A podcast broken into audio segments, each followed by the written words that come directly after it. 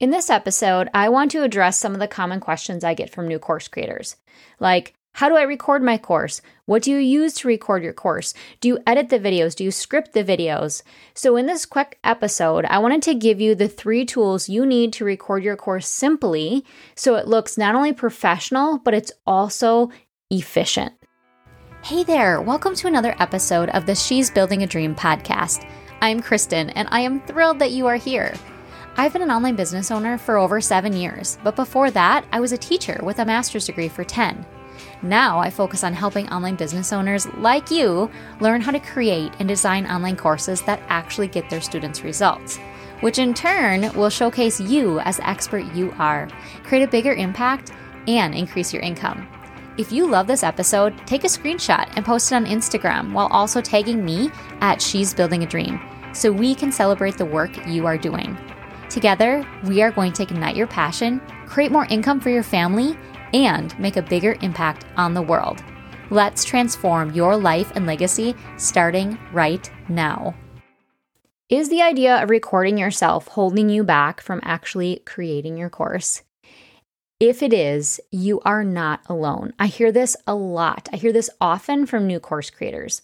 The audio, the visual, the background, the equipment, it can all be so overwhelming. And you might be surprised to hear that my theory has always been keep it simple, but effective. The fancier you are, the more time it will take for you. And the fancier you are, the more time it will take for you to edit your course especially when it's a new course. You don't want to have to go back and try to make all the videos match. I had this conversation recently with a newer client about editing videos and about hiring somebody professionally to help you record the videos. Well, that looks great. And if you have a multi million dollar business, sure definitely recommend it. But if you are a newer course creator, for the people that are most likely listening to this episode, you fall into this category. And as a newer course creator, as somebody who has been in business for a while but decides to create a course, you probably don't really have the time, the money, and the energy to make a perfectly polished course. Not only that, but when we do hire somebody to perfectly video our course, it can be really hard to edit it in the future. So, this particular client and I were talking about the fact that if you go and you go to a studio and you have somebody help you record the course, what happens when you want to make adjustments? It's different if it's your final draft of the course or you've ran the course a few times and you're ready to make some big improvements in it. Go ahead, hire a videographer, hire somebody to help you edit the videos, those kind of things. But when it comes to your first time recording a course, having the perfect studio to record in, having your hair and makeup done and all the things, it can make it really hard to edit the course. And I highly recommend knowing that the very first time you create any course, you need to think of it as a rough draft. And you need to make it easy on yourself to be able to edit the course, change the course, make things better because otherwise you're going to have to try to replicate that whole entire idea again. The whole idea of having this perfect studio, having your hair done just right, having the same shirt, all the things. So, my theory has always been be simple but effective because the looks are not what actually makes your course effective. But having all talking head videos for your course does not serve your audience well either. So we want to be thinking about how can we make this course simple but effective.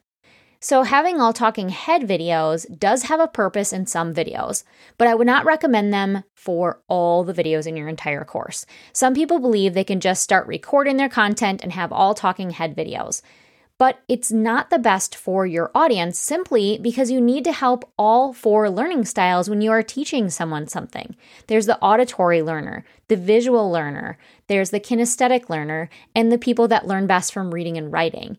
All of those people will be in your course and need your help to actually get results. So if you just do talking head videos, you are going to be leaving a lot of people behind. So, that being said, there are three main tools that you need when it comes to creating your course. The first one is a tool for video. Now, if you are just filming yourself, that's great for intro videos, explaining something quick, a small little snippet of something, it is totally okay to have a talking head video then. For my program in the Effective Course Creator, I have it kind of mixed up depending on what I'm actually teaching because some things are better to just teach with my talking head, right? But some things are better to be teaching with slides and other fancier things.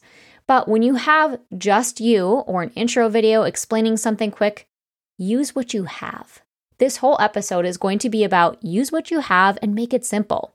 So use your phone. Usually, your phone is the most updated camera you own. If you are the general public, if you are part of the general public and general population, you probably have your phone as the best camera you have because we update them more often than we do digital cameras these days. Unless you are a photographer, then things are a little bit different. But I am not. So I recommend using your phone or a good web camera.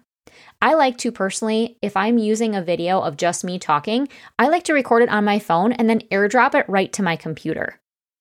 Use what you have available to you. If you have a phone with a good camera, use that.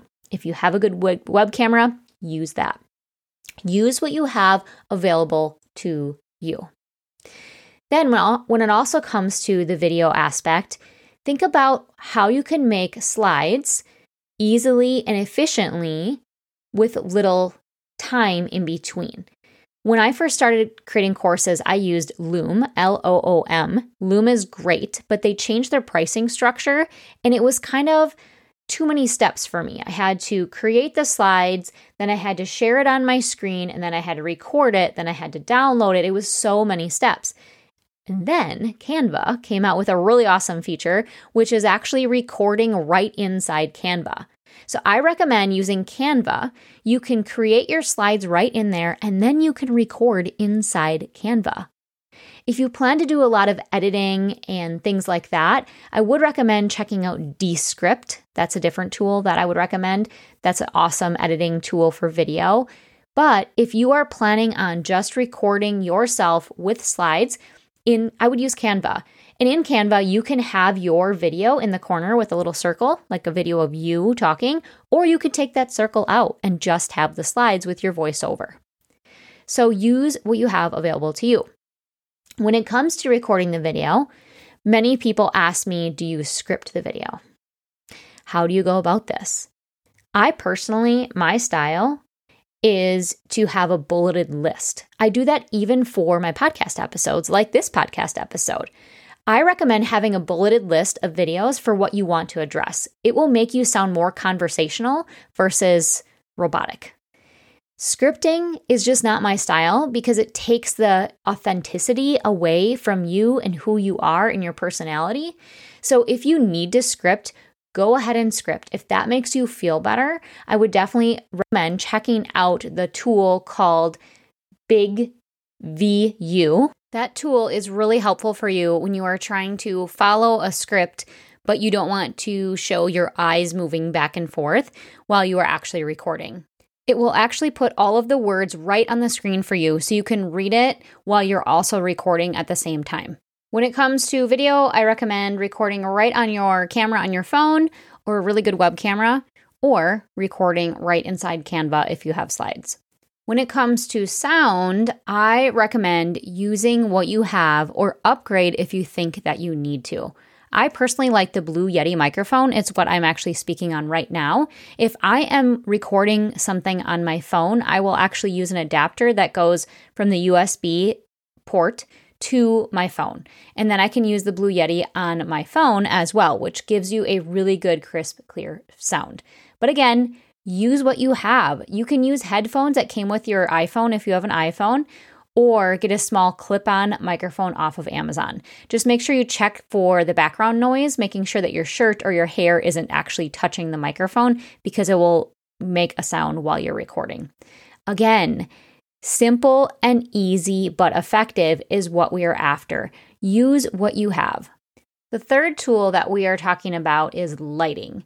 Now, natural light is always the best. That's the light that comes in from a window. If you can, try to actually face a window so the light is in front of you. That's the best way. Unfortunately, I don't have a window in my office. It's not great, trust me. But what you could use instead are three bright lights. I would recommend finding some inexpensive tabletop ring lights off of Amazon and having three of them one facing you, one on the left, and one on the right, making sure that you are not having any shadows in your lighting. Again, we're talking about simple but effective. Use what you already have. If you have some bright white light lamps, you could use three lamps as well. I've even heard of people don't quote me on this because maybe it would start a fire. I really don't know. But I've heard of people using parchment paper with a light bulb or a lamp. Use what you have. Make it simple but effective. This is your first draft of your course. One thing to really be thinking about or considering is the fact that someday you will try to update the course. You will try to add to it, you will try to make it better, and you don't want to throw it off completely. If you have perfectly polished videos in a studio that you've hired someone to do or something like that, it's going to be a lot harder to make edits of your course because the very first draft is always the very first draft. Usually we add in more, we make it better, we add in more resources, more videos. And even in my program, I have different hairstyles because I've added in content along the way, and that is okay. My goal has always been to show you authentically how you can do this simply and easily yourself. If I had perfectly polished and edited videos done in a video studio, you would feel that you need the same. And you know what? Someday I will get there and so will you. But for right now, our goal is to get this course in the hands of people that need it, the hands of people that are looking for your help. So use what you have and start there. Simple and easy, but effective. Use what you have, make it, of course, professional and polished, but going out and investing in a video studio or a place to record your course is not really necessary at this level right now. So go ahead and get started. The people that are waiting for your course are waiting for you to show up no matter how perfectly polished you are.